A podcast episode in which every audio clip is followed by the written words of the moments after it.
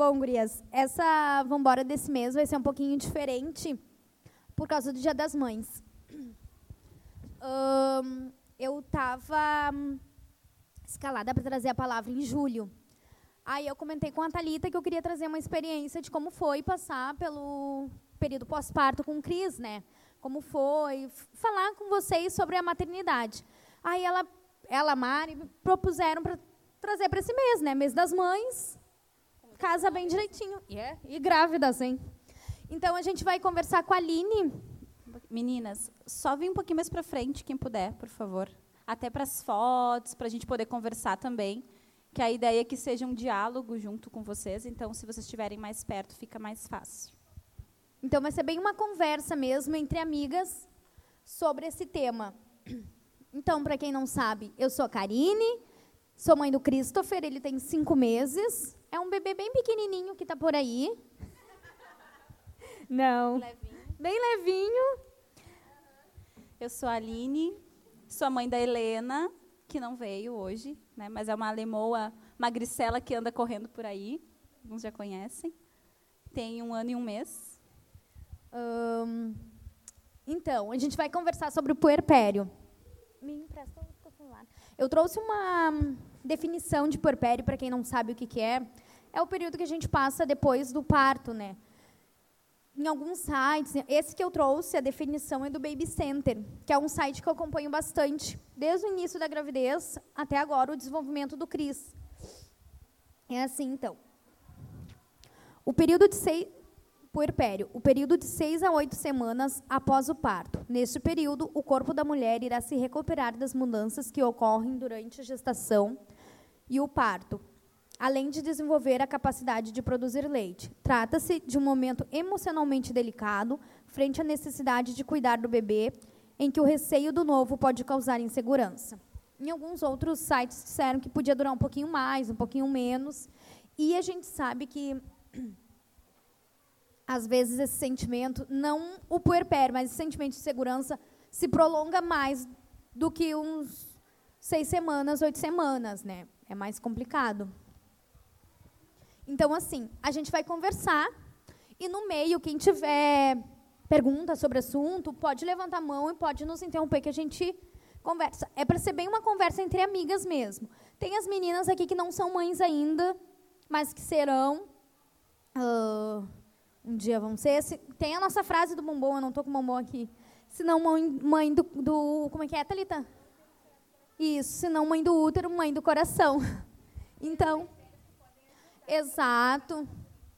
Tem bastante mãe aqui, então a gente tem bastante experiência que pode ser compartilhada, né? Para começar, a gente vai comentar um relato de como foi passar por esse período. Tu quer comentar primeiro o teu?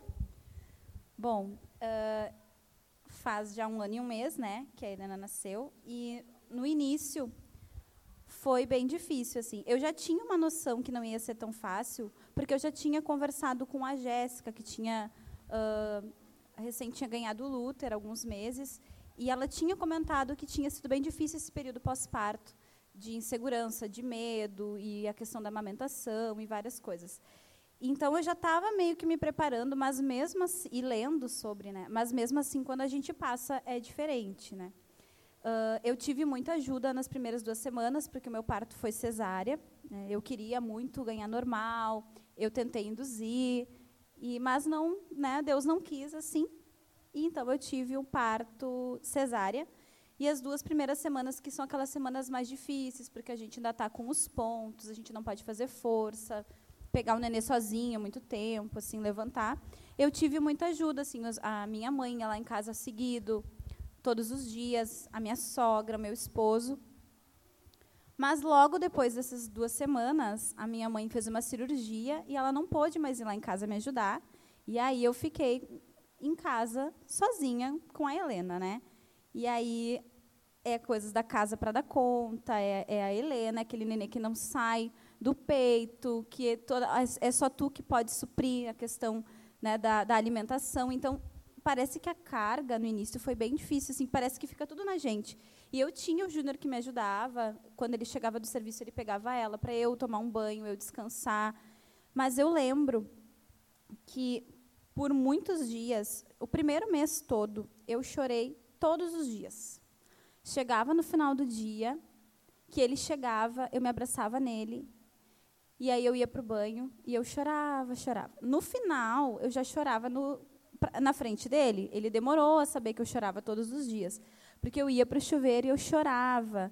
E eu dizia para ele, uh, quando ele me perguntava como é que eu estava, eu dizia que eu não tinha nascido para ser mãe, que que eu era uma mãe ruim, porque como é que eu, como é que pode eu amar minha filha, mas eu não amar a maternidade? E eu chorava muito por causa disso, porque eu entrava em conflito com isso, porque o Senhor me chamou para ser mãe.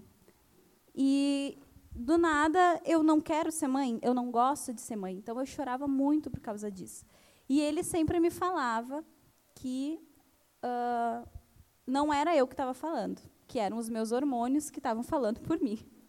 Então, eu, eu meio que. Ah, eu, quando ele falava isso, eu meio que ria, dava uma descontraída. Mas ele sempre me perguntava, toda vez que isso acontecia, ele me perguntava: tirando tudo isso, tu está feliz? Ou tu é feliz? E tinha dias que eu hesitava em falar, porque eu pensava que a minha vida tinha acabado. Porque do nada não era mais eu, eu não cabia nas minhas roupas, eu não podia mais tirar um sono na hora que eu queria, ou comer o que eu quero na hora que eu quero porque a minha vida virou ser mãe da Helena. Eu não era mais a Aline. Então, para mim, esse período no início foi muito difícil. E, mas, uh, e, e, até por isso que, que quando a Cacá me trouxe essa proposta, eu achei interessante, porque se a gente tivesse uh, conversas, mais conversas sobre isso com outras pessoas, mesmo a gente nunca vai estar preparada 100%. A gente vai passar por isso e vai achar que com a gente é diferente. Mas quando outras pessoas dizem que, mesmo sendo difícil, isso passa, porque passa. Foi aquele primeiro mês terrível. E depois as coisas vão se ajeitando, a gente vai colocando as coisas no lugar, a gente bota uma rotina no bebê, a gente faz uma rotina para a gente. E a gente vê que não é um bicho de sete cabeças. Mas no início foi, parecia que a minha vida tinha acabado. E, mas, fora isso, eu depois disso eu eu comecei a refletir muito que eu passei por isso sem colocar essa situação nas mãos do Senhor. Eu eu passei por isso sozinha.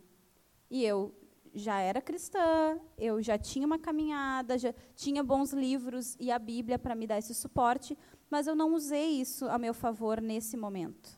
Porque mesmo que fosse difícil, se eu usasse a palavra do Senhor para passar por isso, eu ia passar com mais tranquilidade. E até por isso que eu ainda trouxe alguns, eu vou falar depois, trazer depois, mas eu trouxe assim alguns trechos de um livro que eu já havia lido antes, que ele não é sobre maternidade, mas ele é sobre feminilidade. Mas ele traz muito isso que eu poderia ter passado diferente. E eu já tinha lido esse livro, mas eu não apliquei ele para a minha vida naquele momento. Então eu, a gente, as mães que vão passar por isso, tentar sempre deixar nas mãos do Senhor, ter um relacionamento mais íntimo com o Senhor nesse momento, mesmo que seja difícil. Porque eu creio que vai ser mais fácil, né? Eu espero que na minha, na minha próxima gestação, no próximo pós-parto, eu possa conseguir trazer a palavra do Senhor junto comigo nesse momento, né? Sabe que uma coisa que eu lembro, que tu dizia assim, depois que passou, uh, tu falava para mim que era padecer no paraíso. E eu não era mãe, então não entendia, né? Tá, tranquilo. E eu lembro que eu dizia, né, que ah, eu só vou ter mais um porque eu não quero que a Helena seja filha única, mas eu não quero mais isso para mim, eu não quero.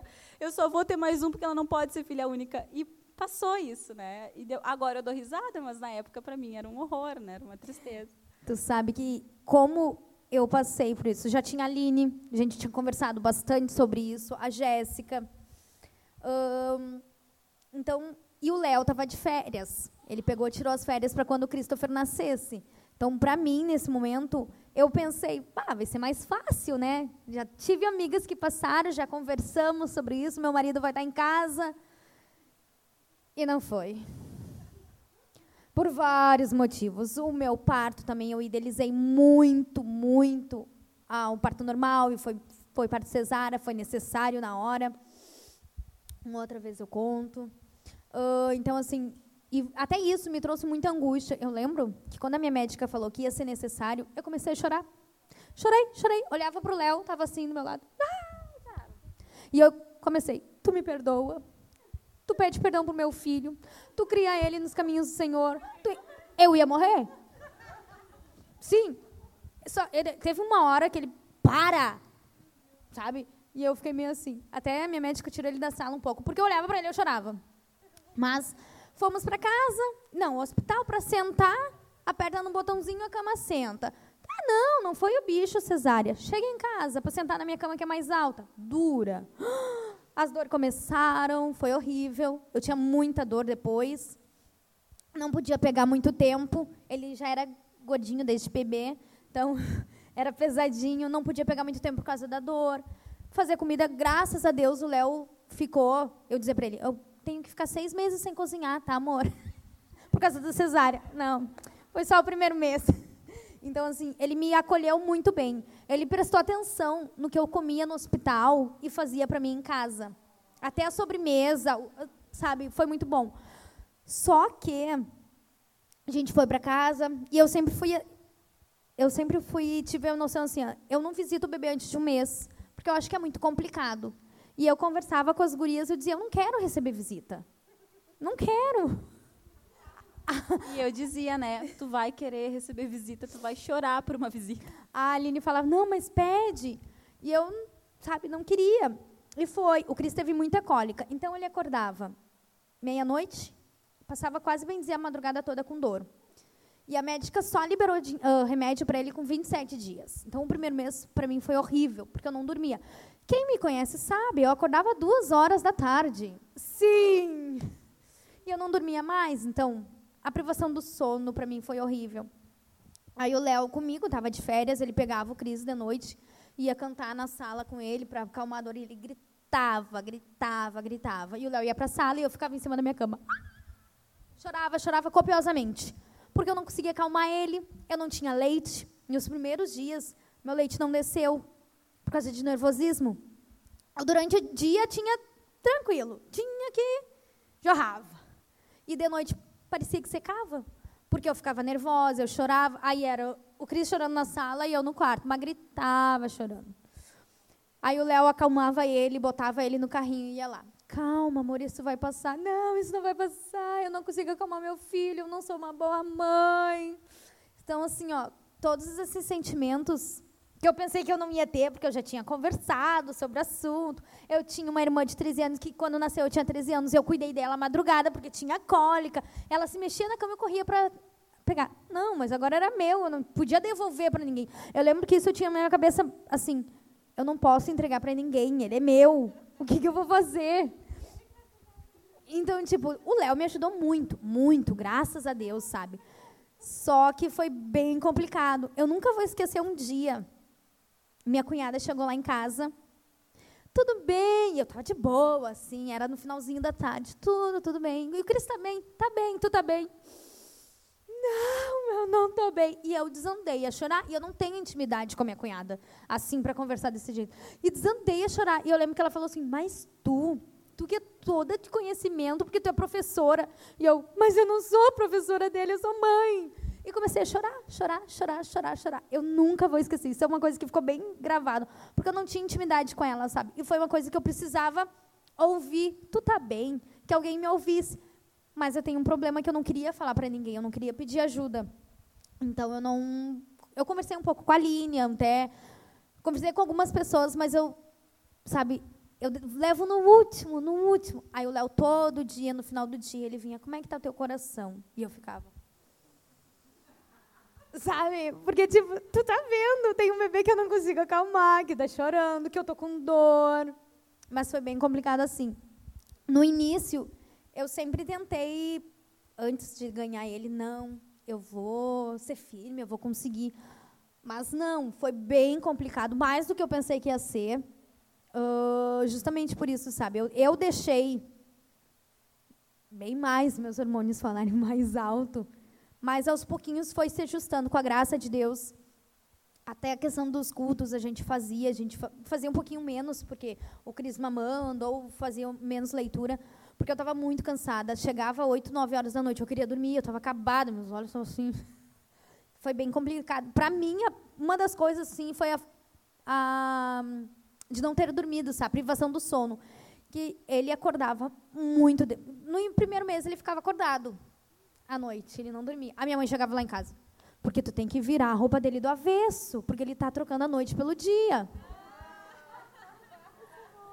Sim, toda, várias pessoas me falaram isso. E eu assim, não, é, sim, ele é bebê, ele não tem essa noção ainda do que é noite que é dia. Tanto é que a gente que estabelece uma rotina para ele ir aprendendo, né? Que a noite dorme mais, tem menos barulho. E eu ficava assim, sabe? Então foi muito complicado esse sentimento de não querer cuidar, de não querer ser mãe, sentir que não foi para isso. Eu sempre, sempre não. Teve uma época que eu tra trabalhei bastante tempo com criança e eu tive uma época desse período eu já estava casada, que eu não queria ter filhos. Eu dizia, eu não quero ter filho. Eu não quero ter um filho desse jeito. Fulaninho faz isso, isso, isso. Eu não quero, sabe? Então, eu me via assim, eu dizia, eu não vou ter, eu não vou, eu não vou. Aí eu entrei em consenso com meu marido, não, quando a gente for ter, eu paro de trabalhar e fico em casa. E foi, para mim, foi uma benção, graças a Deus, sabe? Porque eu não queria mais, não queria, estava uma coisa que estava muito distante para mim. E quando eu ganhei ele, esse sentimento voltou, de não saber ser mãe, de não estar preparada, de não nascer para isso. Foi bem frustrante, frustrante, muito. Alguma mãe das uh, mães mais novas aqui que já tem, que passou por isso há pouco tempo, gostaria de falar como foi o seu momento? Alguma mãe? Alguma mãe. Tem algumas tem, mães. Tem não, algumas tem mães novas aí, aí. Gente, tem bebês novos aí. Bebês quentinhos.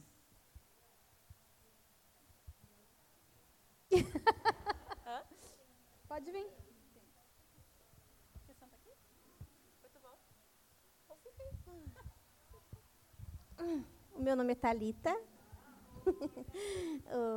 Eu sou mãe da Isabel, ela tem dois meses. Eu já estou meia hora sem chorar. Ela, ela tem dois meses e oito dias. Ela tem dois meses e oito dias e ela está com o papai. Uh, a minha filha era muito dorminhoca, muito calma. Tive um parto normal que durou 12 horas. Foi. Aquilo não é normal. uh, foi uma benção, porque eu queria também ter parto normal e eu tive bastante ajuda da minha médica para conseguir. Não é uma coisa fácil, só Jesus na causa. Mas então, assim, na minha questão física, eu estava bem quando eu cheguei em casa. E no hospital eu estava super bem, até porque ela é uma criança muito tranquila, ela só dormia. E aí eu acho que o fato da criança ser calma ou não, talvez não influencie muito nisso, né? Porque eu fiquei louca. Acho que vai muito da pessoa, né? É. Da mãe. E no caso, eu tive depressão pós-parto, eu estou tomando remédio ainda, e eu vou tomar pelo menos mais um mês porque a minha filha era tranquila, a minha filha não teve cólica, a minha filha mamava, a minha filha dormia a noite inteira desde o primeiro dia, e eu enlouqueci, porque Ai, se ela... Meu filho começou faz um mês, sendo que uma semana ele acorda várias vezes à noite de é. novo. É, mas eu fiquei louca igual, porque uh, os hormônios, quando a gente está grávida, né, a gente recebe uma carga bem grande de hormônios. Geralmente a gente está bem para cima, está feliz, né? Eu estava sempre bem humorada, bem feliz, e aí tive uma queda muito drástica desses hormônios. O meu parto também foi muito difícil, então tudo colaborou, né? E aí quando eu cheguei em casa eu fiquei sozinha.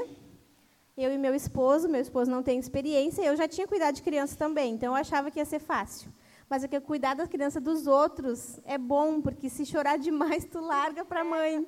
E eu olhava para os lados e a mãe era eu. E ela não chorou, mas aí quando ela estava acordada, eu pensava, meu Deus, essa criança está muito acordada, ela não vai dormir de noite, eu também não vou dormir de noite. Aí quando ela estava dormindo, eu pensava, meu Deus, eu tenho que acordar essa criança porque ela está dormindo demais e ela não vai mamar, não vai pegar peso. Aí ela mamava, ela, até hoje, ela, e hoje eu sei que é normal, só porque ela vai no pediatra e ela está pegando peso, ela está com 5 quilos. E aí eu pensava assim, essa criança mama 10 minutinhos só, não está certo. Eu contava quantas sugadas ela dava. Eu cronometrava os minutos que ela mamava. E eu tenho uma lista anotada, eu tenho desde o primeiro dia dela. Tal hora ela acordou, tal hora ela mamou, tal hora ela rotou, tal, tantos minutos ela mamou, ela fez cocô assim, ela fez xixi assim. Enlouquecida, eu fiquei neurótica. E aí eu levei para o médico, ele disse, mas tu é a mãe, tu é a enfermeira dessa criança. E aí eu não consegui, por conta da minha, minha, minha preocupação em excesso, eu tinha, como ela dormia demais, eu tinha que acordar ela para mamar. Aí eu tinha que acordar no máximo a cada três horas, né? E aí, para mim acordar ela, levava uns 20 minutos, pelo menos. Aí eu tirava a meinha, eu mexia na orelha, mexia na bochecha, não adiantava, eu lavava o rosto, não adiantava. Aí eu ia tirando as pecinhas de roupa da guria até deixar ela quase peladinha para poder mamar. E era muito difícil. Aí ela mamava aqueles 10 minutinhos, que para mim era um absurdo uma criança mamar 10 minutos, e ela terminava já dormindo. Eu disse, meu Deus, isso não é normal, minha filha vai desidratar, vai pegar um amarelão, vai ficar internada, ela vai morrer. E assim eu fui, aí eu nunca choro, Aí eu chorei todos os dias, muitas vezes por dia. Meu marido me levou no médico e eu comecei a tomar remédio, porque ela constatou, eu tinha alguns sintomas que se enquadravam em depressão pós-parto. Eu não sou uma pessoa que chora, eu chorei todos os dias da minha vida, por qualquer motivo eu chorava.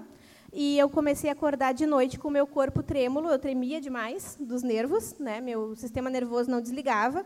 Eu não conseguia cochilar de dia, acordava de noite, às vezes, só para olhar ela, porque ela não acordava, né? mas eu acordava, e de dia, em vez de eu conseguir descansar, eu não conseguia. Eu deitava e eu ficava muito louca. E eu tinha isso, e eu tinha muita ansiedade. Quando chegava perto de dar uma mamar, eu não queria ter que acordar minha filha. Começava a sofrer de ansiedade. E eu não conseguia desligar em nenhum momento. E eu me lembro que eu disse para minha sogra, na primeira semana que eu fiquei sozinha, eu disse, eu só queria alguém mais velho para me olhar e dizer, calma, isso é normal. Era só o que eu queria. Porque eu, sei, eu sabia trocar fralda, eu sabia dar mamar, eu sabia trocar a roupinha, dar banho, a Suna me ensinou. Mas eu queria alguém mais velho para dizer: minha filha, isso é normal, isso vai passar. Então, as mais velhas, as que já são mães, não deixem as outras mamães uh, desamparadas, sabe? Nem que, se, nem que você dê uma de intrometida e vá lá só para dar uma olhadinha, faz falta. Porque eu não tenho minha mãe biológica, minha mãe de criação mora num sítio longe, tem outro filho que precisa dos cuidados dela, então eu me senti muito sozinha. E aí eu me agarrei na Suna, a Suna posou três dias lá em casa e ficou me cuidando, e, a, e, eu, e eu sei que ela ficava literalmente me cuidando, porque aonde eu ia, porque eu estava meio... ela ficava assim, de canto, olhando para ver se não ia me matar. Aí teve um dia que eu não aguentei no terceiro dia. Disse, Suna, eu estou vendo que tu está me cuidando, tá? Eu não estou tão louca assim. E aí eu fui parar no, no, na emergência, foi bem difícil para mim. E foi questão hormonal. Não foi porque minha filha não era tranquila, né? Mas essa foi a minha experiência. E aí eu me frustrei por quê? Porque as outras que tinham passado não tinham me falado que tinham passado. Então eu pensei assim, eu sou todas as mães da igreja se deram bem na maternidade e eu sou a única que não nasci para ser mãe. Eu tô louca, coitada da minha filha. Eu não quero cuidar dela, eu não queria cuidar dela sozinha. Quando eu ia dar banho, eu chamava a Suna para dar banho comigo. Quando eu ia trocar, eu chamava o Jacos para trocar. Eu não queria cuidar da minha filha sozinha. Eu cheguei ao extremo de pensar: se eu quebrar meu braço ou se eu quebrar minha mão, eu não vou precisar cuidar da minha filha sozinha. Eu amava aquela coisinha pequenininha, bonitinha, mas eu não queria cuidar dela. Eu queria que ela existisse, mas eu queria que sempre alguém tivesse comigo. Aí eu cheguei ao extremo de pensar assim: bah, se eu quebrar minha mão, vai ter sempre alguém aqui comigo. Então, tu nota, tá fora da casinha a pessoa pensar isso, né? E essa foi a minha experiência. Graças a Deus, hoje eu estou me sentindo bem e hoje eu consigo curtir a maternidade para a glória de Jesus. Sabe que eu sempre fui uma pessoa muito fechada, né? Não gostar, não gosto muito que as pessoas me deem palpite. É um pecado, eu sei. E eu sei, Jesus está trabalhando e trabalhou muito na minha, no meu período pós-parto. E mas eu conversava. Eu tenho um, uma mãe que ela gosta muito de dar palpite, sabe? E eu dizia assim: ela vai viver na minha casa, ela não vai sair. Porque quando a minha irmã teve filha, ela mora em Santa Catarina, ela foi passou um mês com ela. Gente, a minha mãe aparecia a cada duas semanas na minha casa. Eu falava pro Léo, por que, que ninguém. Só que eu não pedi ajuda. Por que, que ela. Eu lembro que um dia ela me mandou mensagem, ah, vou ir ver o Cris, ver como é que tu tá. Eu falei pro Léo, eu vou descansar. E ele também, porque como ele passava a noite acordado, nos primeiros dias, os dois passavam a noite acordado. Depois que passou, depois da primeira semana, eu dava mamar e eu dormia, ele ficava acordado. Eu ficava acordada, ele dormia. E a gente foi revezando para descansar mais. Então, nos primeiros dias, eu precisava de descansar durante o dia e não deu. E esse dia que ela me mandou mensagem, eu lembro que chegou o horário que ela ia, ela me mandou, bah, não vou ir. Eu chorei, chorei, chorei. E o Léo, deixa que eu vou chamar a mãe para ficar aqui com o Cris. E eu, não, não vai, ninguém vai vir me ajudar, não precisa, sabe? Então, eu resisti a isso. Eu não pedi ajuda. Eu lembro que a Aline se quiser alguma coisa, me não, diz que eu, eu vou dizia, aí. E eu dizia, como eu conheço ela, eu dizia, eu não vou ir lá se ela não disser que vai precisar. Então eu sempre perguntava, como é que tu tá? Porque a gente conhece a pessoa, a gente sabe até onde a gente vai, né? E ela não dizia que precisava da ajuda, né? E, e isso é uma coisa que a gente precisa pedir. Ah, às vezes é difícil, mas a gente precisa dizer para as pessoas que a gente precisa de ajuda. E às vezes não é nem ajuda. Eu lembro que teve um dia que a Bruna me ligou, me mandou um WhatsApp. Eu, eu posso ir aí? E eu, pode. Ela, a Helena tinha dormido, a Helena era super tranquila. Ela chegou lá em casa com um pote de sorvete e ela só passou a tarde comigo, me ouviu, sentou comigo, ficamos no sofá comendo sorvete, conversando. Depois ela pegou, foi embora, tinha que buscar a Rafa. Ela não precisou me ajudar. Não, a minha mãe já, já tinha feito, a minha casa já estava organizada e tal. Ela só foi me fazer companhia. E aquilo fez toda a diferença no meu dia. Porque parece que a gente não é mais a gente, a gente só é a mãe do bebê. Então, quando alguém vai, que vai te dar uma atenção para ti, não só para o nenê, isso faz diferença. Então, a gente também, às vezes, tem que, que dar um peitaço. Acho que no caso da Cacá, a gente sabe que ela ia ficar brava, mas teria que ir. Porque, às vezes, a pessoa não quer, né? E, com certeza, ia ser só na hora. É, então...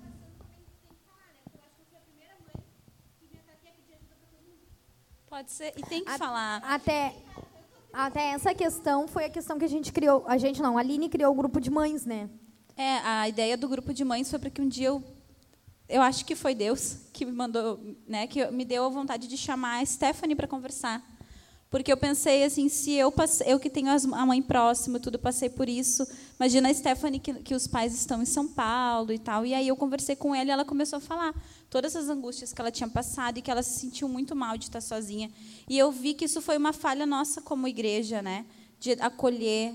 E aí a gente surgiu a ideia do grupo, acho que a Thalita que deu a ideia do grupo, né? Eu comentei contigo.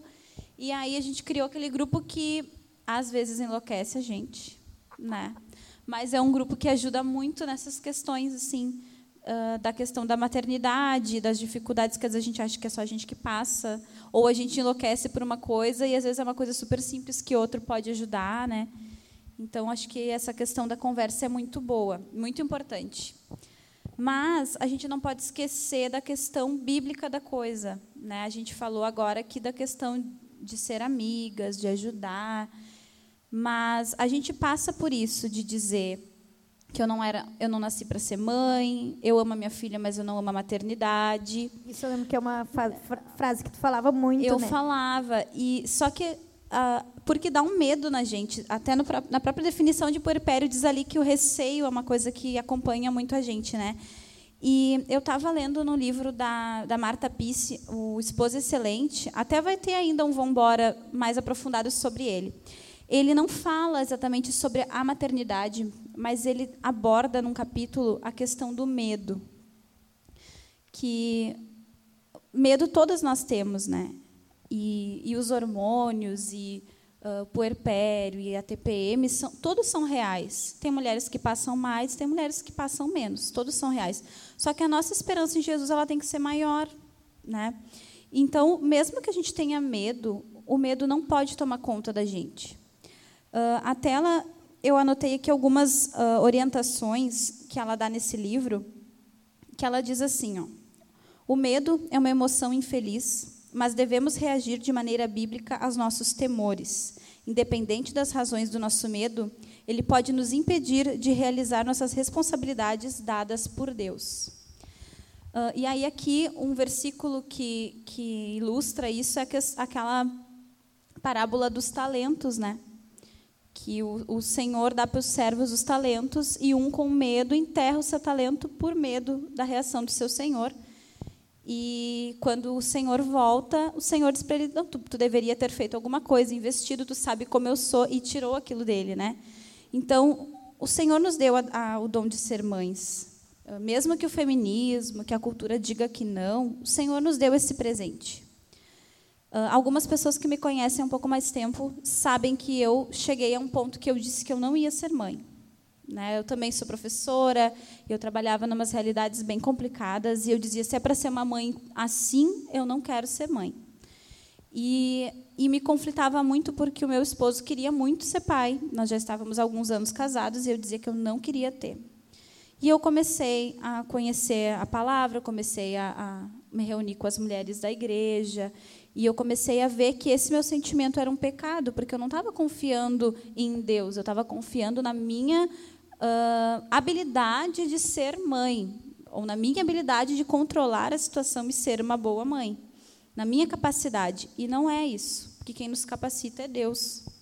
E parece uma coisa vaga a gente falar isso, né? Ah, é fácil dizer que tu tem que confiar em Deus e que Deus cuida de tudo, mas Deus cuida de tudo. Porque eu comecei a orar e pedir para Deus mudar meu coração porque teve um dia que o meu esposo disse que queria e eu disse que eu não ia. Ah, eu vou parar o remédio só lá no outro mês, só no, no tal ano e tal. E aí ele ficou quieto, ele disse que não ia mais discutir isso e e aquilo começou a me incomodar. E eu comecei a orar para que Deus mudasse meu coração. E, e, depois de um tempo, eu comecei a sentir muita vontade de ser mãe. E eu não falei para ele. E eu fui lá e parei o, o remédio, fui, consultei. E, e, eu lembro que quando, não sei por que motivo que eu acabei falando para ele, que eu só ia falar quando eu estivesse grávida. Né? E aí, eu, quando eu falei para ele que eu tinha parado o remédio, ele abriu um sorriso. Ele começou a me cuidar. Eu disse, amor, eu só parei o remédio, eu não estou grávida. Mas ele me cuidava como se eu fosse grávida já. E, e eu comecei a ver o amor do Senhor através disso. E eu comecei a ver que era uma, um medo que não era de Deus. Então a gente Deus nos deu essa dádiva. E talvez algumas não sejam mães biológicas. Talvez adotem, talvez não adotem nem sejam mães biológicas, mas tenham um amor por cuidar dos filhos do próximo, de ajudar o próximo. Né? Então Deus nos deu essa capacidade. E o feminismo e a cultura uh, gosta de dizer o contrário, mas nós como cristãs temos que crer no que Deus nos deu, né? E na esperança que a gente tem nele. Uma uh, questão do medo eu lembro que a Ingrid falou numa reunião na Vambora, uh, foi uma frase assim, que normal, todas temos, temos medos, medo, mas assim, a questão, a diferença é essa, de ter medo e do medo nos paralisar, ou seja, não permitir que a gente faça algo. E aí que está o pecado, né? A gente não fazer por medo, porque a gente está colocando, dando glória ao medo, dando peso maior do que é, e não uh, tendo consciência do nosso Deus.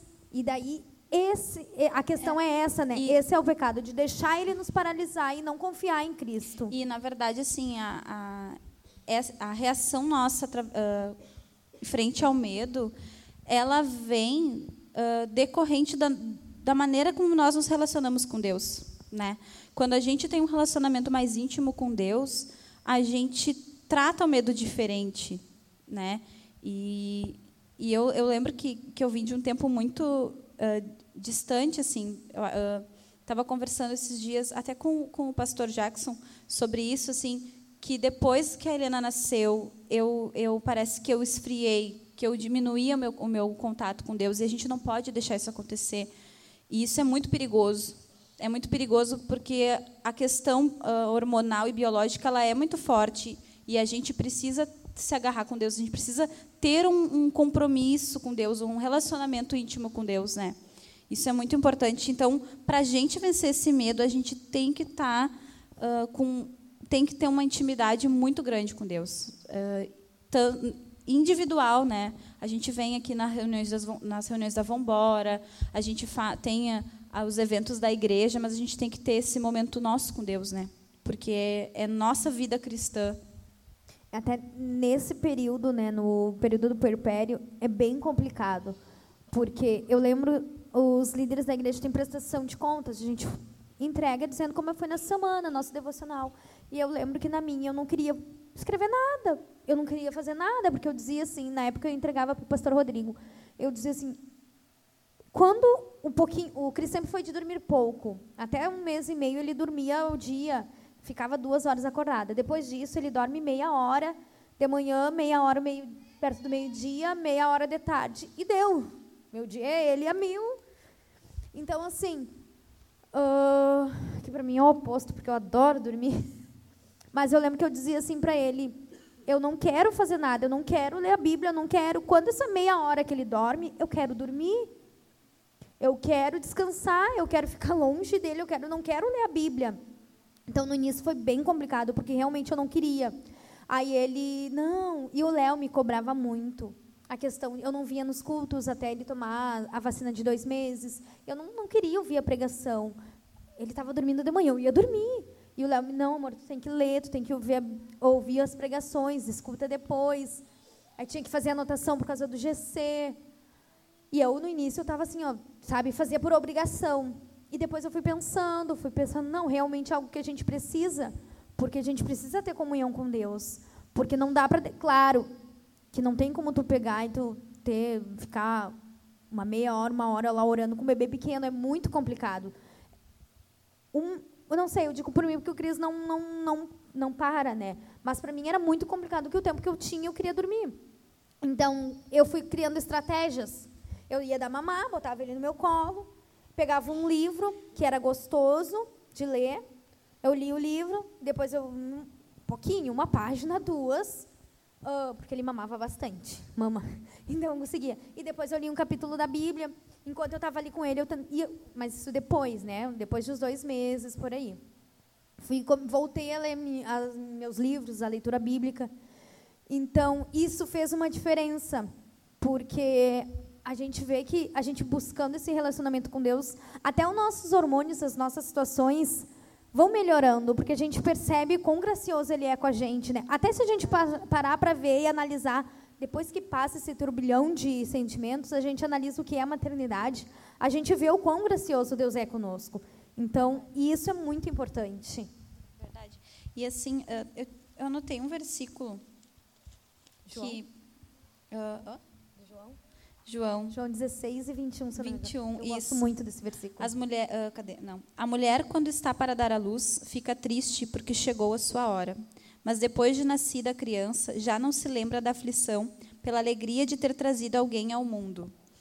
Parece que vem totalmente contra o que a gente falou agora, né? Porque a gente falou que os nossos hormônios nos atropelam, que a gente fica triste e tudo mais. Mas isso aqui é para a gente ver que a beleza que tem na maternidade. E a gente só não passa por isso plenamente, como está aqui essa alegria, porque a gente, porque o pecado faz esses medos, essas coisas todas sobrepor a isso. Por isso que a gente tem que ter essa comunhão com Deus, porque a maternidade, como Deus fez, ela é linda. O problema é que há pecado em nós, de egoísmo, de medo, de incredulidade e várias outras coisas, que é por isso que essa caminhada cristã, essa caminhada com Deus tem que ser uma comunhão íntima para que a gente consiga passar disso e desfrutar esse versículo plenamente como ele é, o mais próximo disso, né?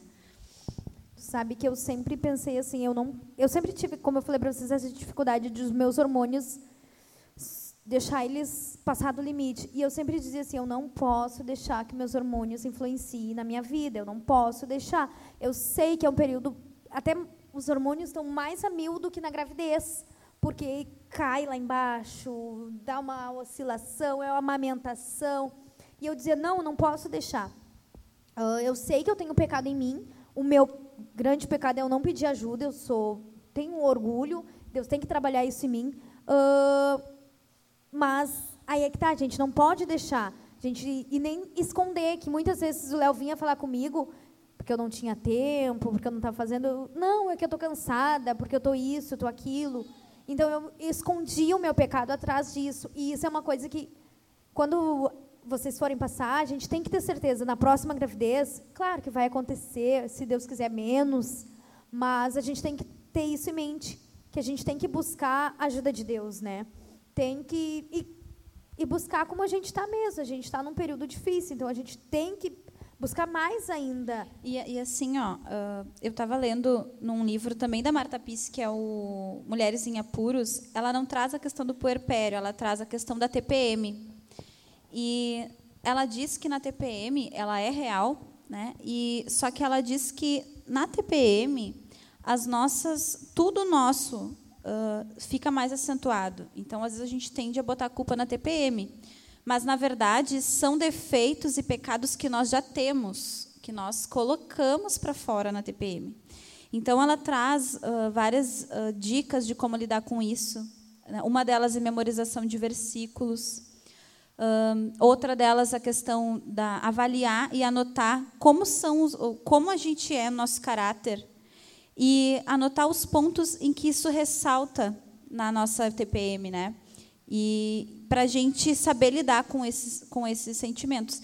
E eu, eu, eu fiz, eu tentei trazer isso para a questão do puerpério, porque a gente também está com os hormônios a mil e tudo mais, e tudo a flor da pele.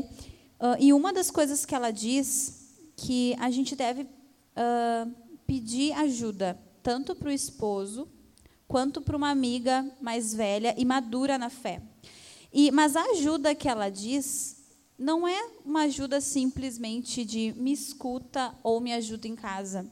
É uma questão de prestação de contas. Uma pessoa que vai cobrar da gente como é que está a nossa vida com Deus, como é que estão as nossas leituras, como é que está o nosso devocional, como é que está o nosso coração, como a gente está lidando com os nossos pecados.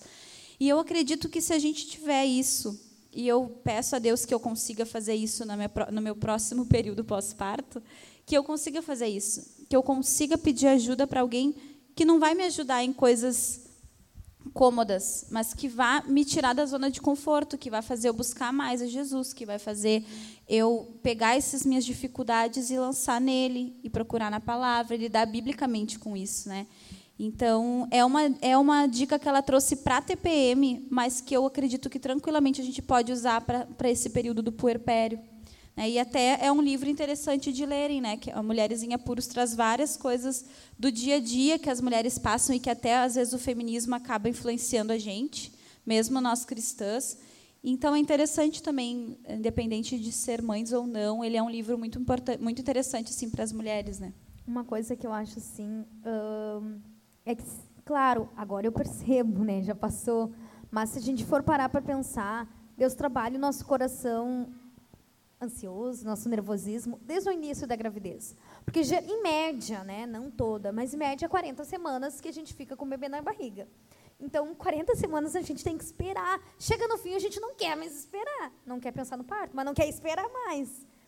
Uh, então, são 40 semanas dentro da nossa barriga. E o desenvolvimento do bebê, a gente conta por semanas. Então, é semana após semana, a gente tem uma novidade com o crescimento, um, uh, sintoma. É, então, assim, ele trabalha o nosso coração toda a gravidez. Nós, como pecadores, a gente não percebe isso e a gente não descansa nisso, porque ele está cuidando da gente desde o iníciozinho. E isso, hoje eu vejo que é uma preparação para o pós-parto porque a gente tem que esperar. Eu lembro que eu ficava enlouquecida, eu fazia uma eco por mês. Ficava enlouquecida para ir na eco ver.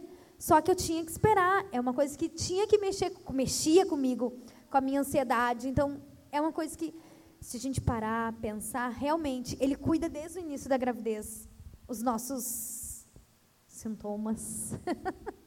Verdade. E essa questão da, da gente ter alguém para contar, né? Eu até botei no grupo esses dias das mulheres que eu, ah, antes da, da, Helena nascer, ah, eu passei 15 dias, ah, nas 37 semanas, já, já era para estar tá ali, né, quase nascendo, eu passei 15 dias que meu esposo estava fora do país, foi a estudo e, tipo, se a Helena nascesse ou qualquer coisa, não tinha como ele vir às pressas.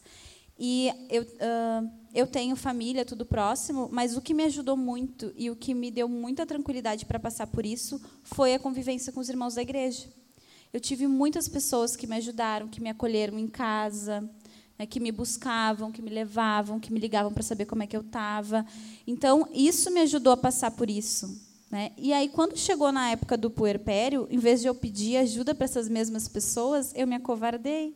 Né? Então, uh, a, a, convivência com as pessoas mais velhas, e não mais velhas só em idade, mas experientes e maduras na fé, isso é muito importante. E a gente tem esse privilégio de ter pessoas, de conviver numa igreja em que as pessoas se importam umas com as outras. Então a gente tem que aproveitar isso. Sabe, é um presente que Deus nos dá, né? Sabe que no fim da gravidez eu busquei a ajuda de uma irmã, da Ingrid. Eu estava muito nervosa no final. Eu ouvia muitas coisas de algumas mulheres. Então isso me deixava muito frustrada. Eu fui lá para a Ingrid, mandava mensagem de, no WhatsApp para ela, um monte, um monte. Incomodei bastante. Ela não tinha essa experiência, mas ela tinha, ela tinha não, ela tem uh, uma comunhão com Deus que a gente percebe, um amor que a gente percebe. Então isso me acalmou muito. Eu devia ter buscado também, não só nela como de outras irmãs, depois nesse período, mas antes eu lembro que eu busquei, eu fui nela para conversar, para ter uma conversa, alguém que me falasse alguma coisa, sabe? E é uma coisa, vocês que vão passar por isso, não deixem de pedir ajuda se precisar. Uh, procure uma irmã que você tem mais intimidade e peça, porque é muito importante. A Val levantou a mão. Quer vir aqui?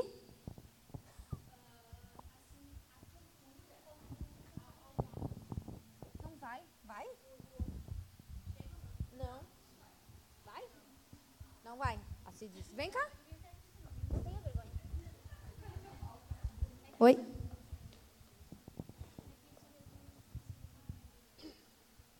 A cultura, ao mesmo tempo que ela cobra, assim, de tu não ser mãe, que te incentiva, assim, ah, não tenha filhos, ela cobra de quando tu é mãe, de tu ser a melhor mãe do mundo. Verdade.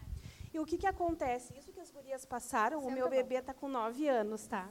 uh, eu passei por isso. Só que a gente não fala para ninguém, porque na verdade a gente tem medo que as pessoas te julguem, achando assim, ah, tá com um filho aí. E eu escutei muito isso, tipo assim, ai, a Valéria chora o tempo todo, a Valéria reclama o tempo todo. Só que foi horrível no começo. E eu não era cristã e não tive o apoio cristão. Então eu tive muita cobrança, muita cobrança. E todas as vezes que eu contei a minha experiência, eu fui assim, ela é louca, sabe? Então a gente nem conta. Só que, assim, ó, na verdade, é uma cobrança muito grande. E aí, aquilo que é para ser lindo se torna pesado. Exatamente. E, assim, ó, eu tentei passar para as gurias, assim, né, quando tiveram filho, que é normal, vai acontecer, que a gente não deve se culpar, porque não é uma coisa assim de tu ser uma má mãe. É a questão muito hormonal. E assim, ó, se conseguir ler a Bíblia, se tu conseguir estar tá com Deus, isso aí vai fazer toda a diferença, porque eu não tive isso na minha gravidez. E assim, ó, o que eu consegui apoiar as gurias, que as gurias passaram, só Deus mesmo para ajudar a gente. Não tem outra forma de tu encontrar um amparo melhor. Porque se tu for ir pela psicologia, eles vão te explicar outras coisas bem diferentes. Daí é bem complicado. Assim, então, assim, é isso que eu digo. Assim, a gente não deve se culpar e se abram, falem, contem. Porque eu cheguei a um ponto que eu não queria amamentar a minha filha. Eu gritava no hospital, eu sou obrigada a amamentar? Eu não sou obrigada a amamentar.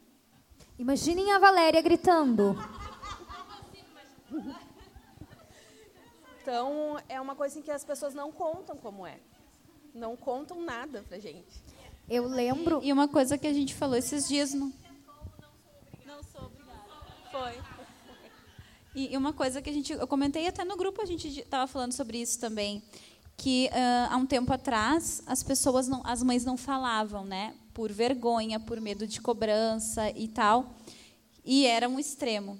E hoje a gente tem um outro extremo, que as pessoas uh, se orgulham de não conseguir, de não dar conta. Ah, mas eu trabalho o dia inteiro, eu não dou conta da minha casa mesmo, porque a minha casa fica assim, porque o meu filho que se vire. As pessoas hoje elas têm o outro extremo de louvar a, a, a eu não sei a palavra agora, mas de, de se orgulhar de não dar conta.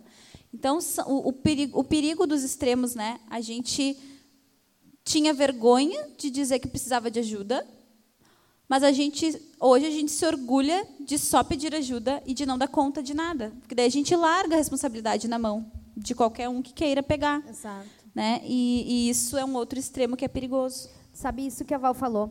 Eu escrevo, eu eu acho que eu sou melhor escrevendo do que falando, tá? Então eu escrevi uma coisa bem nisso que a Val falou, assim, ó. Uh, cadê? O interessante é que sempre falamos que não há mãe perfeita, mas lutamos constantemente para provar que somos a exceção. Exatamente. Uh, quando eu fui estava fazendo o que eu ia falar, porque eu escrevo tudo. Eu acabo não falando, mas eu escrevo tudo que eu gostaria de falar. Eu pensando, eu, bom, isso é uma coisa que me veio à mente, porque a gente ouve, não, não existe pessoa perfeita, não existe mãe perfeita. Mas, quando é com a gente, a gente não. Pelo menos comigo, eu não vou falar. Porque o que, que vão pensar de mim? Então, a gente, sim, a gente tenta provar que a gente pode ser exceção. Isso é um pecado da gente, porque a gente é orgulho, é autopiedade. A gente não quer que os outros olhem com uma outra forma para gente.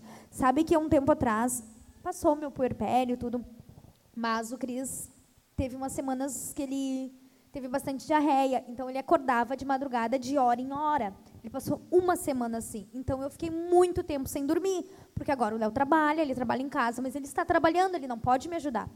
Então eu fiquei uma semana sem dormir quase nada. Eu dormia, se totalizar por dia, noite no caso, umas quatro horas. E eu fiquei muito mal, muito, muito mal mesmo. Eu pensei em tirar minha vida, sabe? Porque eu dizia, não, eu não aguento mais isso. E eu lembro que eu não ia pedir ajuda para ninguém. E eu, e eu comentei com meu marido, ele orou por mim, tudo, mas eu botei no grupo das diaconisas e das mulheres esposas de pastor, pedindo que elas orassem por mim, que eu estava com um sentimento muito ruim. E foi muito ruim. E olha, eu cheguei ao último de pedir ajuda, porque eu não sou. Aí eu lembrei, não. Eu passei por um período difícil que eu não pedi ajuda. Eu preciso pedir ajuda, eu preciso que as irmãs orem por mim. Então, assim, foi muito complicado. Essa questão de a gente não pedir ajuda, de provar que a gente está feliz o tempo todo, está bem o tempo todo, que tem a comunhão com Deus boa o tempo todo. Não. A gente passa por momentos difíceis. A gente tem, tem um livro do Piper que eu li, bem curtinho, tem 79 páginas, muito bom, que é Quando a Escuridão Não Passa. Gente, eu tinha que ter lido esse livro antes. Leiam esse livro. Ele é maravilhoso. E ele diz, até eu escrevi pensando no livro, que nesse período que a gente passa, a gente tem que ter noção de uma coisa: a gente está desesperada, a gente está cansada, é choro, é dor, é choro, é falta de sono, é choro. Então a gente tem que ter uma, uma visão clara. A gente choro. realmente está desesperado. E como é que uma pessoa desesperada age? Ela grita, ela chora, ela pede ajuda. E é isso que a gente tem que fazer. A gente tem que gritar, tem que pedir ajuda para Deus. E para pessoas também. A gente não pode se fechar e pensar que tudo vai passar. Vai passar. Mas com a ajuda dos outros é bem mais fácil. Com a ajuda de uma irmã é bem mais fácil. Quando a gente uh, deposita aos pés da cruz a nossa dificuldade, uh, não é, ah, é o mantra que tira um peso de nós, mas a gente percebe que realmente a gente tem um Deus que cuida da gente. E se a gente confessa a Ele o nosso pecado, as nossas angústias, Ele vai ouvir a gente. Pode não ser assim, mas Ele vai ouvir. E a tristeza, a, essa angústia que a gente sente, vai passar queria falar. Quer vir aqui? A próxima a gente providencia um sem fio. Então, assim, as gurias estão falando, ah, buscar Deus, ah, tem que passar com Deus. Mas eu queria saber, assim, na prática, né? Tá, eu estou mal, eu estou triste, tem que buscar Deus. Mas o que é buscar a Deus na prática? Eu queria saber isso. O que, que eu tenho que fazer? Eu me lembro que hum, eu não contei para o Jackson no início como eu estava, né? Ele foi descobrir quanto eu estava mal na consulta com a médica. Porque daí eu comecei a falar, e eu tenho vontade disso, e eu sinto isso, eu acordo assim. E aí ele disse, amor, a gente, eu sou pastor, eu aconselho pessoas, a Bíblia tem, tem resposta, e tu não me conta nada disso, eu descubro pra, assim de frente para médico o que tu está passando. E a gente pensa isso assim, né? E nós não somos contra remédio, tanto que eu tomo remédio, nós não somos contra uh, consultar com um médico, Deus deu sabedoria para os médicos, mas às vezes a gente não crê na prática, né? Não, não crê ou não sabe na prática tá, o que, que é buscar Deus, né? E, e, e assim, ó, na minha experiência, o, que, que Deus usou para me tratar, para me curar, para a comunhão com os irmãos. Tá? Eu falei para o meu marido, meu marido começou a orar comigo, começou a ler a Bíblia comigo, porque às vezes a gente não tem força para ler sozinha, a gente não tem. Tu tenta pegar um, um livro para ler e tua mente não se concentra. Tu não tem condição emocional para isso. Tu precisa de alguém para te direcionar. E aí meu marido começou a ler comigo, fazer o culto comigo. A coitada da Cid se trancava no quarto porque ela ficou assustada comigo. E aí teve um culto que eu acho que ela queria fugir lá de casa porque ela ficou apavorada no meio de uma oração, me deu um desespero e eu comecei a gritar chorar e gritar, porque eu estava extremamente angustiada. E eu sentia uma dor física, eu sentia como se meu coração alguém tivesse esmagando com as mãos. E é isso que é, que é a angústia, né? E aí eu me lembrei de Davi e eu, e eu disse, agora eu sei o que, que o salmista sentia. Senhor, te apressa em me socorrer. E eu comecei a gritar, Senhor, eu, eu sabia que Deus podia tirar aquilo, mas eu estava angustiada. Por que, que ele não tirava logo? Por que, que não tirava naquela hora? E eu comecei a gritar, Jesus me ajuda, Jesus me ajuda. Eu estava desesperada. E aí, na prática, que o Jackson foi, foi conversando com os irmãos e pedindo, irmãos, vão lá fazer visita para a Thalita, porque a criança pequena realmente não pode receber muita visita, não pode estar no meio de muita gente. Né? Então, o que, que a gente fez? Começou a pedir para ir um casal por vez. Né? Num, num dia foi a Jéssica e o Rodrigo, a Suna posou três dias, ficou comigo, conversava comigo, a Sofia cuidava de mim, a Mari e o Everton foram um dia. A comunhão com os irmãos foi curando o meu coração. A gente fazia o culto, porque assim a mãe fica dois meses. Tu pensa longe da igreja, longe dos cultos, longe de ouvir uma pregação, fora da ceia. Tu sabe que isso aconteceu com a Aline. Quando ela ficou, teve a Helena, uh, a gente esqueceu de levar a ceia para ela. Ela me comentou, acho que um pouco antes dela voltar para a comunhão, e eu falei para o Léo, amor, olha o que aconteceu. Não pela ceia, mas pela comunhão de levar uma palavra para ela. Eu sei, agora eu sei, na época eu não sabia. O quão é necessário isso, quão faz falta essa comunhão. E realmente, eu lembro que quando eu passei, levaram ceia para mim duas vezes só. Uma em dezembro e uma no último mês. Mas eu sentia falta, só que eu não queria. E eu dizia para o Léo isso, exatamente isso. Eu quero, mas eu, eu, eu desejo, mas eu não quero estar tá lá. Quando eu voltei para a igreja, que o Cris já tinha completado os, a vacina dos dois meses, eu podia vir, eu dizia para ele, eu não quero ir. Eu tô, tô triste, eu não quero, não quero voltar. E realmente ele me dizia isso, não, amor. A comunhão vai te fazer bem, vai melhorar. E é realmente isso. É. Na prática, buscar Deus, ah, o que, que, que vocês estão falando, buscar Deus? Buscar convivência com os irmãos, buscar comunhão, se você não tem, não tem força, não tem condição emocional para ler, para orar sozinha, pede ajuda. Pede ajuda do marido, pede ajuda de uma amiga que, que você tem Até intimidade. A da, é. dessa de prestar contas, né? Isso. Eu pedi ceia. Tipo, ah, passou uma semana, passou duas semanas, passou três semanas, ninguém me levou a ceia. Disse, amor, eu quero tomar ceia. Aí agora eu aproveito, toda vez que vai um bando de irmãos lá, vamos tomar ceia? A gente faz um culto, a gente lê a Bíblia, a gente ora e a gente toma ceia. E isso tem me animado, sabe? Então, isso é estar em comunhão com Cristo, estar em comunhão com a igreja, estar em comunhão com a palavra, estar buscando a presença dele através da oração, é o que fará toda a diferença. Essa questão da oração, eu lembro que uma vez também o Jackson colocou no grupo lá sobre oração, né? E, e ele falou que os irmãos que tivessem interesse em, eu não sei, alguma atividade em relação à oração era para chamar ele e aí eu chamei dizendo que eu não tinha vontade de orar e que, eu, e que isso me angustiava muito, que eu não conseguia orar e que eu tinha essa dificuldade. E ele me orientou a todos os dias tentar uh, fazer a leitura de um salmo e procurar algum comentário sobre salmos. E aí eu usei o devocional do Keller, que é só sobre salmos, e me ajudou bastante assim.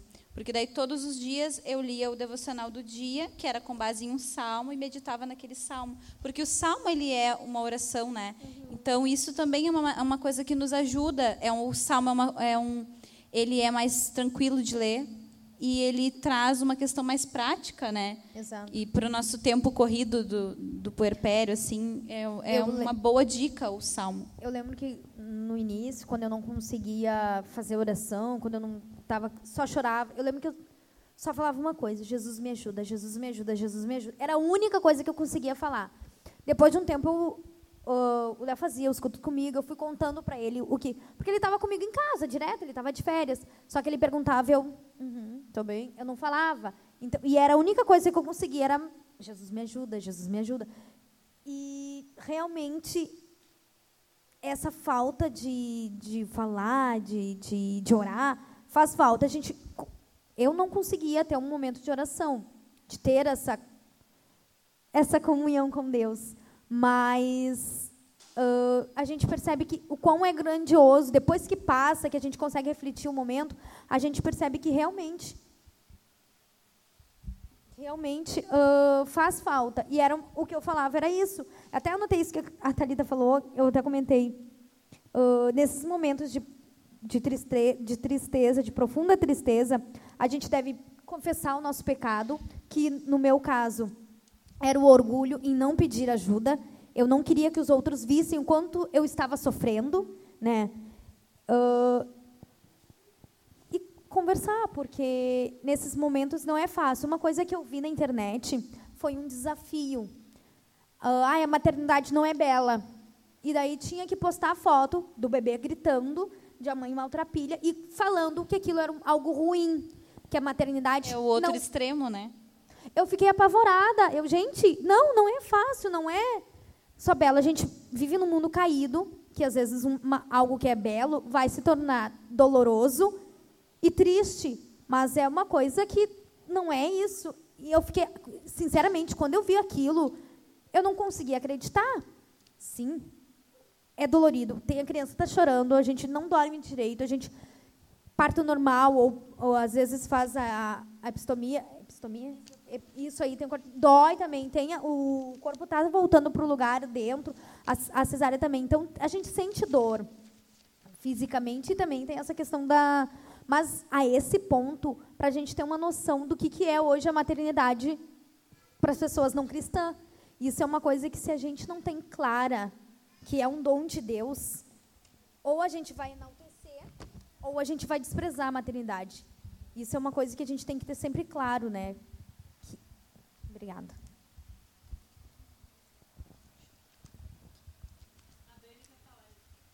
Vem cá, Dani. Eu sentei aqui, mas vocês podem pegar o microfone de mim. Tomou conta? Ah, tava com saudade. Ah, é porque senta, levanta, senta, levanta. É muito exercício, né? Não, tu tava com saudade, confessa? Tava. Tu tava com saudade. Boa tarde. Eu sou a Daniele. Então, é... Oi. Mãe da Alice e da Área. Eu amo falar de maternidade e parto, eu não me aguentei. Eu falar qualquer coisa, mas. não, eu só vou fazer os comentários. Quem quiser conversar depois, todas as mamães podem me. Eu amo falar sobre isso. Eu acho que eu ainda estou no puerpério, no... sofrendo. Estou com uma de cinco meses e a outra de dez meses. Nossa, de cinco meses. De dez meses e a outra de três anos. Para avisar que também não é tão simples assim, que vai acabar logo, né? Avisar vocês. Exato. Eu ia falar... Depois não digam que a gente não avisou. Eu ia comentar isso. Porque esse que o Cris estava, já faz, ele já estava grandinho, agora ele está com cinco. Mas não é só o puerpério. Depois, porque para mães, primeira viagem, como nós três aqui, é tudo diferente. Por mais que tenhamos trabalhado com criança, é totalmente diferente. Não é teu. Não é exato. Então, é diferente sim. E depois vai ter momentos de profunda tristeza. Esse momento que eu passei, que eu comentei com vocês, eu dizia para o Léo, eu não quero mais, eu não aguento mais a minha vida. Gente, foi uma semana difícil para mim, mas foi uma semana, mas que para mim era tudo fim já. Então, não é só o perto, depois vai ter momentos. Só que esse momento eu pedi ajuda, então aí é a importância. Né, é, eu acho que se, por exemplo, elas três que já passaram por isso, mas passaram aprendendo, e se nós já aprendemos no começo, a gente vai ter um digamos assim, futuro como mães mais à frente menos dolorido. Eu não tive, por mais que tenha estudado alguma coisa nesse sentido, mas é como vocês falaram, a experiência que a gente tem com as outras crianças e com as outras mães não é a mesma de quando a gente está ali, né, na responsabilidade. Então, com a área eu sofri, foi em outra cultura, e aqui vou falar um pouco da cultura gaúcha. Eu vou falar da. Apoiar. Olha só, olha quanta gaúcha tem aqui. Mas é bem o que, o que vocês falaram, assim. Eu não sei se a Ingrid vai concordar comigo e a Kel. Qualquer coisa me ajudem, por favor. Ai, nós vamos pegar vocês no final. A, a nós pro, somos a, maioria, hein? A cultura de vocês já é uma cultura assim que tem essa cobrança forte. Então vocês, eu acho que essa tendência de, de forte de eu preciso ser uma ótima mãe, né? Eu preciso dar conta de mim, eu preciso dar conta da minha casa, eu preciso dar conta de tudo e todo mundo. Ah! E isso acho que é um peso maior para vocês nesse sentido. Talvez na nossa cultura a gente tenha um pouco mais dessa liberdade de não ter medo de falar que a gente está sofrendo. Eu até fico constrangida de falar que eu falo, se vocês chegarem para mim está tudo bem e eu não tiver, eu é capaz de eu vou falar um monte de coisa. Aí eu vou ficar, nossa, o que, que eles vão pensar de mim? eu vou querer contar tudo, ainda mais porque eu, a gente que não, não tem a família aqui, próximo da gente, a gente precisa falar. Então, acho que o da Alice, eu tive minha mãe até o terceiro mês, mas nos meses seguintes a Carol me ajudou muito, né, a presença dela lá, mesmo sem experiência materna, isso não faz diferença. Então, se vocês querem dar apoio a uma mãe, não importa se vocês têm experiência como mãe, você vai lá com como ela É o falou, cuidado, um sorvete né? que tu É vai o tomar. cuidado um com a cuidado, gente sim. também. É, que a gente quer ser olhada ali e se reconhecer de novo como cristã, como serva de Deus, como, né, como mulher, como pessoa. É, então, isso é importante. E outra coisa que eu queria falar para vocês. Em uma, duas experiências que eu tive com a área, nesse período bem dos primeiros meses, é, eu tive um parto bem tranquilo das duas, entre aspas, né, tranquilo. Mas eu, mesmo assim, criei um monte de motivos para sofrer. E aí eu lembro que uma vez, uma ou duas vezes, no meio daqueles sofrimentos e choros que as meninas já contaram aqui, eu peguei a área no colo e comecei a falar com Jesus sobre ela, assim, numa noite, numa madrugada. E eu, enquanto eu falei, comecei a chorar, comecei a sentir a presença de Deus. E, assim, um pouco do que a Talita perguntou na prática, nem sempre vai dar, a gente vai conseguir, né? Porque o Espírito Santo nos ajuda, mas a nossa fragilidade hormonal, mesmo na TPM, é uma coisa que eu estou tentando viver. Ela também nos deixa mais sensíveis ao Espírito Santo. Exatamente. Então, se a gente usar esse momento para se entregar, é um momento de entrega muito profunda, porque teus sentimentos, como vocês falaram, estão mais aflorados, teus sentimentos, inclusive teus pecados, né? É um momento de te te entregar a Deus e falar dos teus pecados e confessar os teus pecados e sentir a presença de Deus. Foi muito maravilhoso. Eu comecei a orar por ela, eu senti a presença de Deus, comecei a falar sobre ela para Deus. E eu comecei a, parece que eu comecei a amar ela naquele dia. Eu nunca vou esquecer esse dia. Assim, foi entre, entre nós três. E da Alice, eu não. Eu tenho uma memória péssima, isso me ajuda também, porque eu esqueço muito do que eu sofri.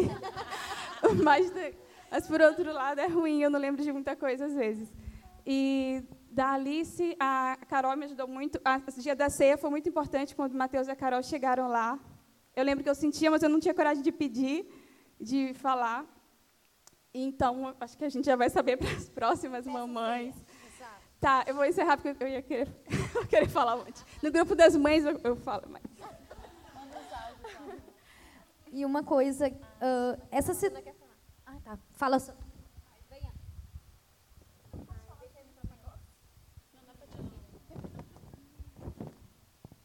Então, gurias, eu tô tremendo aqui porque eu morro de medo de falar na frente das pessoas, né?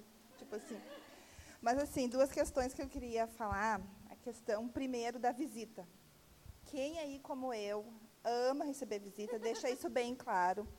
Porque não receber visita depois que o bebê nasce também traz um certo Sabe, Suna, quando a Mari nasceu, eu falei para a Thalita, não, não vou visitar ela, a Mari é pequenininha, é prematura, a Thalita. Então, manda uma mensagem e diz por que, que tu não vai, porque ela gosta de receber visita. É, eu sou uma pessoa que eu não... Eu gosto de sair, mas eu prefiro que as pessoas venham na minha casa. Eu gosto de receber. Então, quando eu não recebi muitas visitas, como eu recebi da Sofia, isso me deixou muito triste. Um dos motivos, assim, né? Uh, e outra questão, mães aí que vão se aventurar na segunda viagem, não tem nada a ver.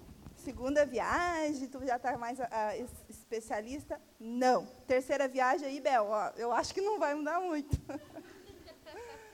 Porque tu tem, além de toda aquela carga que tu já está trazendo, tu ainda tem mais um. Cada gestação é uma gestação, cada criança tem uma personalidade. E eu, assim, eu tinha uma gravidez de alto risco, então eu deixei vídeo para o mundo todo. Deixei declaração para todo mundo. Depois não precisou, né? Mais caso. Seu testamento já. Deixei dizendo com quem era para cuidar das minhas filhas, como é que era para ser, o quanto eu amava elas. Deixei para as minhas pessoas mais próximas. Deixei muitos vídeos. Depois eu apaguei tudo. Eu vi, é, realmente, passei. Estou viva, estou aqui, sobrevivi. E a questão da depressão pós-parto, eu não tive depressão pós-parto, mas eu tive muitos momentos assim bem complicados. E da Mariana, que foi a segunda, parece que foi pior. Então, segunda viagem não tem nada a ver. É uma viagem. É outra viagem, é um outro barco, é um outro rumo. E foi bem complicado. E eu acho que foi uh, mais fácil de eu me expressar com a questão uh, dos cultos. Porque daí eu chorava um horror, e eu tinha motivo porque eu estava lendo a Bíblia e estava orando, entendeu?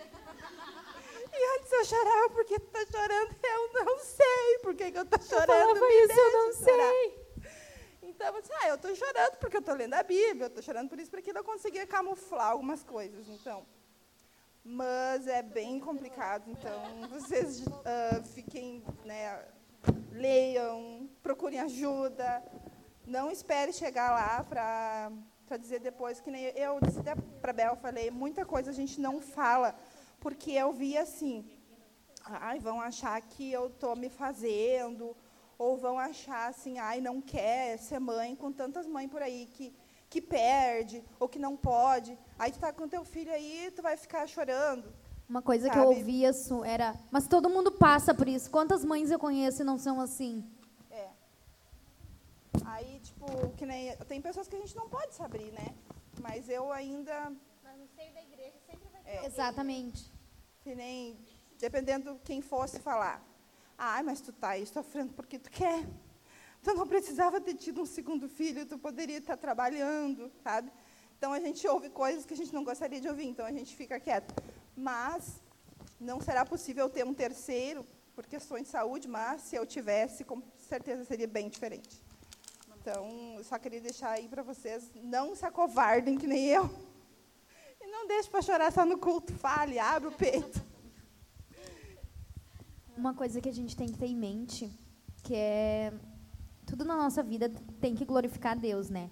E essas situações servem para a gente crescer em semelhança a Cristo, né? Para Ele moldar o nosso caráter. Eu fui muito moldada com relação ao meu orgulho. E também a gente precisa ouvir experiências de dor uma das outras. Aquelas que já passaram uh, por uma situação devem compartilhar com as suas com as outras as suas experiências, porque essas experiências vão ensinar e ajudar muito. Uh, às vezes a gente pode pensar que não, não é grande coisa, mas não. Essas, essas experiências de dor servem para ajudar mesmo. Tinha coisas que pessoas tinham me comentado que eu lembrava no momento que eu estava angustiada, triste, chorando e chorando, e era eu chorando e o Cris chorando, eu lembrava e me acalmava um pouquinho, me dava um certo ânimo. Uh, então, não vamos deixar de compartilhar as experiências, de pedir ajuda para as irmãs, nem a Suna falou, e saber, eu acho, com quem pedir ajuda, né? No meio da igreja, a gente sempre vai ter um, uma pessoa que a gente pode contar, uma irmã mais experiente, uma irmã mais madura na fé, talvez não tenha filhos na época, a Ingrid não tenha filhos, e ela, ela me abençoou muito, muito mesmo. Então, não quer dizer de ter ou não, é uma pessoa que realmente tem uma comunhão com Deus, que no momento que tu está precisando, vai saber te falar, te dar uma palavra de Deus. Eu acredito que o que a Ingrid me falou, com certeza, foi Deus que usou ela, sabe? Foi uma coisa que eu precisava muito. Uma, uma outra coisa que a nosso tempo já está indo, né? Mas uma coisa que seria que é muito bom a gente comentar aqui é a questão da amamentação, né? Uh, não idealizem que vocês que todas nós vamos amamentar perfeitamente. No início, a criança às vezes não pega, e tem crianças que pegam super bem. Tem crianças que vão ir até dois anos mamando no peito. Tem crianças que vão precisar da fórmula. Mas Deus capacitou pessoas para criar essa fórmula, que também vai alimentar a criança. Então, é, é uma coisa que também eu lembro que, uh, um pouquinho antes da Helena nascer, uh, me, me contaram isso e conversaram comigo sobre amamentação. Então, eu não idealizei né? Eu comecei a orar e pedir para Deus me tranquilizar que eu ia dar aquilo que tivesse que dar para ela se alimentar. Graças a Deus eu consegui amamentar. E eu só fui dar a fórmula para ela quando eu precisei trabalhar, porque eu, por um mês eu ainda consegui tirar, depois eu não conseguia mais tirar a quantidade. E aí ela foi para a fórmula enquanto eu não estava em casa, né? Mas a fórmula também é um leite que alguém fez porque Deus capacitou e que alimenta bem. Então não idealizem que tudo vai ser perfeito como a gente quer, porque Deus sabe como vai ser melhor para cada uma de nós e para os nossos filhos, né? Acho que não dá para idealizar nada, né? É, não idealizem exato. o parto. Ah, Também. tem que ser normal. Ou ah, tem que ser cesárea. Pode vir. Pode vir.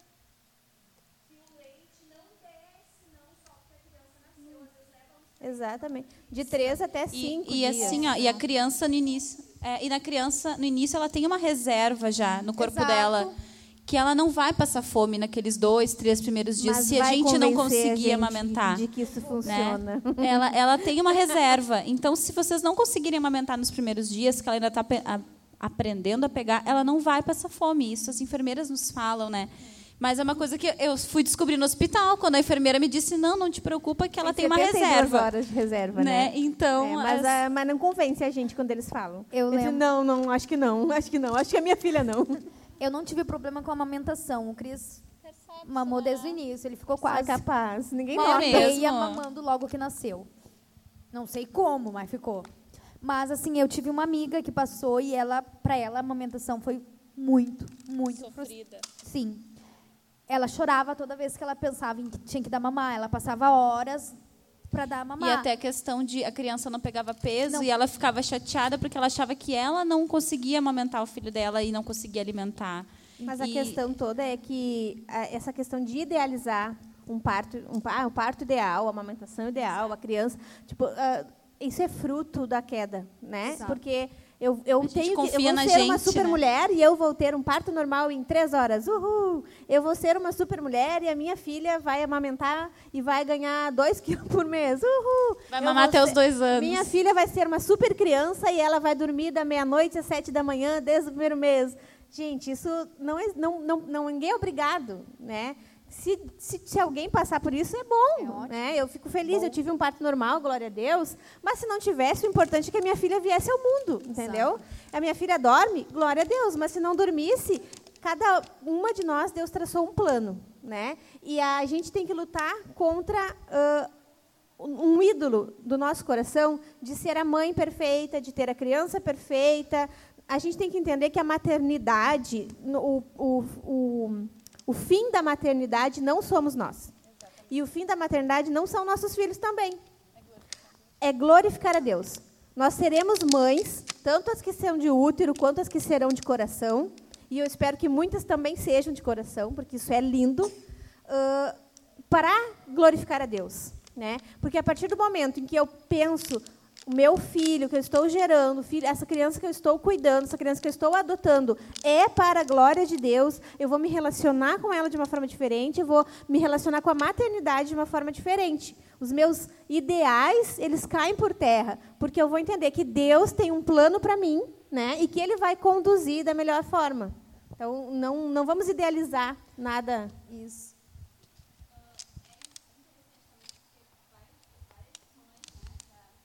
Cá. Só porque tu tá grávida.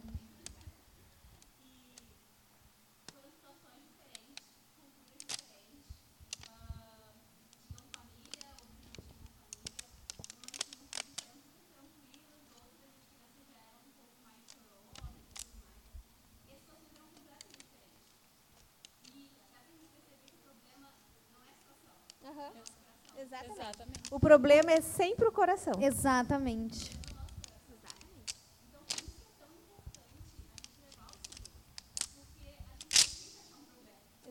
Não importa como vai ser teu filho. Exatamente.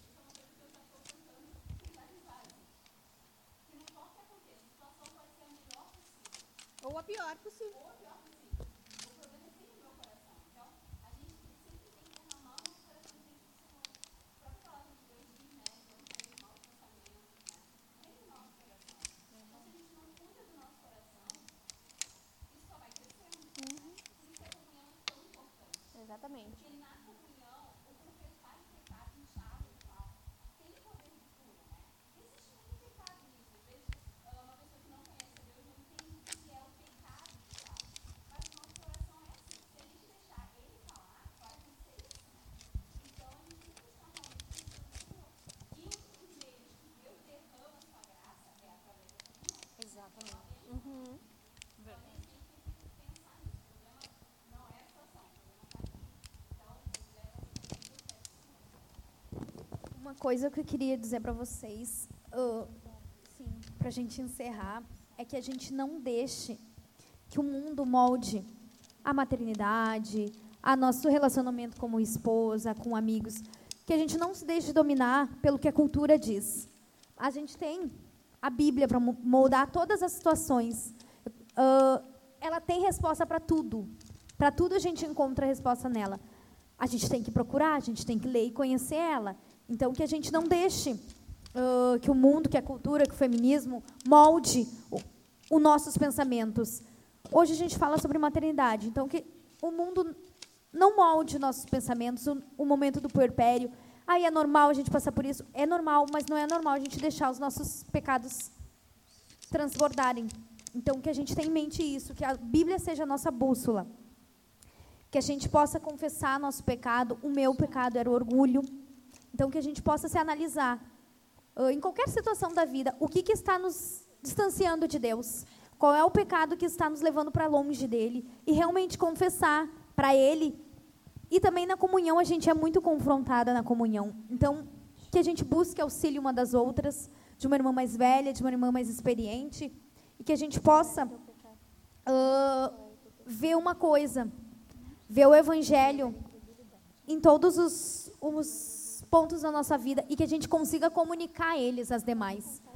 Se a gente, a Ingrid falou, foi na reunião passada sobre o corpo que o corpo nos fala, retrasada. O quão belo é e o quanto a gente vê a glória de Deus nisso.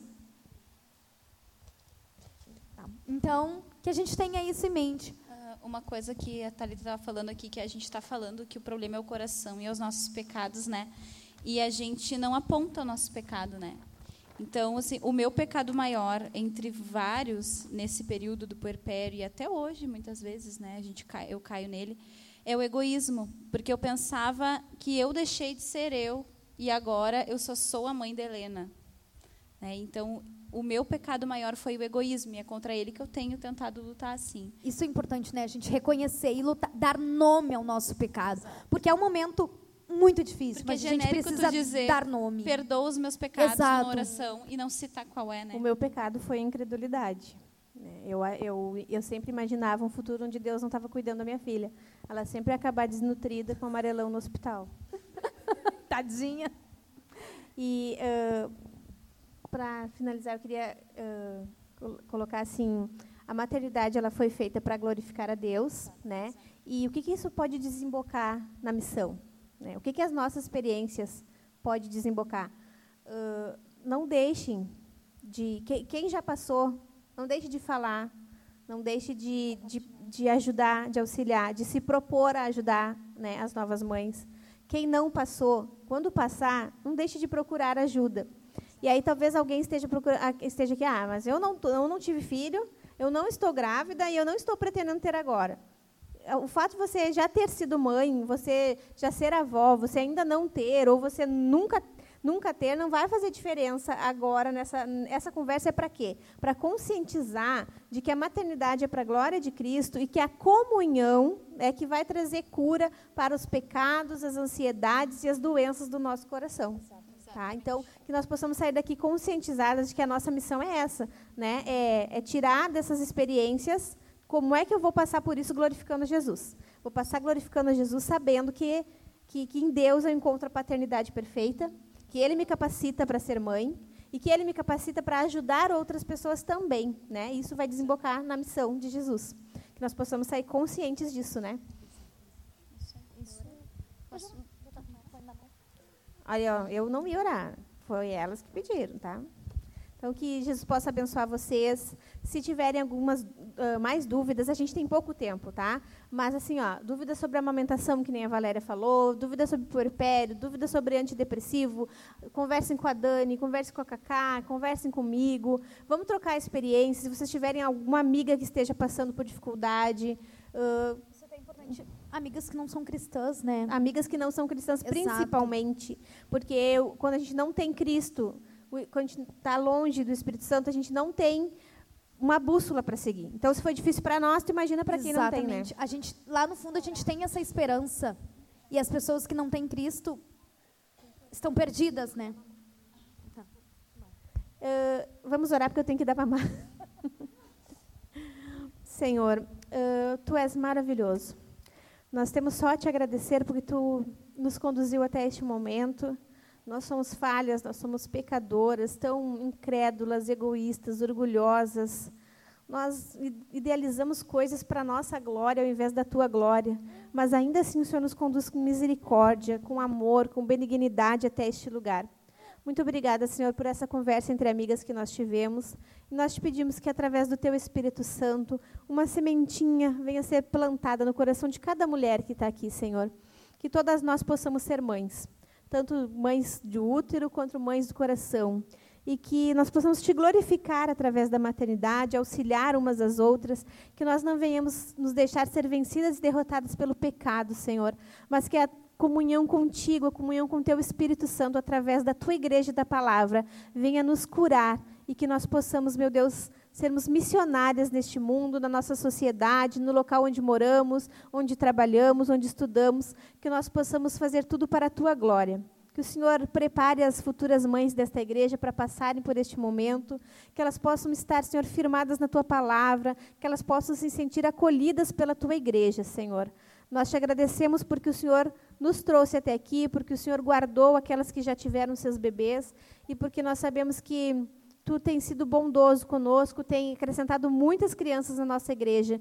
Obrigada, Senhor. Abençoa, Senhor, o útero de cada mulher, abençoa o coração daquelas mulheres que têm desejo de ter filhos. Nós não sabemos o que cada uma tem pensado, nós não sabemos o que cada uma tem ansiado, Senhor, mas eu creio que é o teu Espírito Santo que me conduz em oração neste momento. E eu te peço, Senhor, que tu dê condições para aquelas mulheres que desejam ser mães biológicas, que o Senhor toque agora, Senhor, no seu útero, que o Senhor dê condição financeira, que o Senhor dê condição física, biológica, que o Senhor providencie um esposo uh, trabalhador, um servo de Deus, um pai de família, para aquelas que querem ser mães, meu Deus. Eu não sei qual é a necessidade, eu não sei o que está faltando, mas que o Senhor venha abençoar cada mulher que tem esse desejo. Pelo teu Espírito Santo, eu me sinto conduzida a orar assim.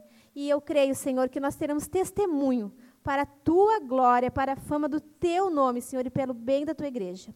Em nome do teu filho amado Jesus. Amém.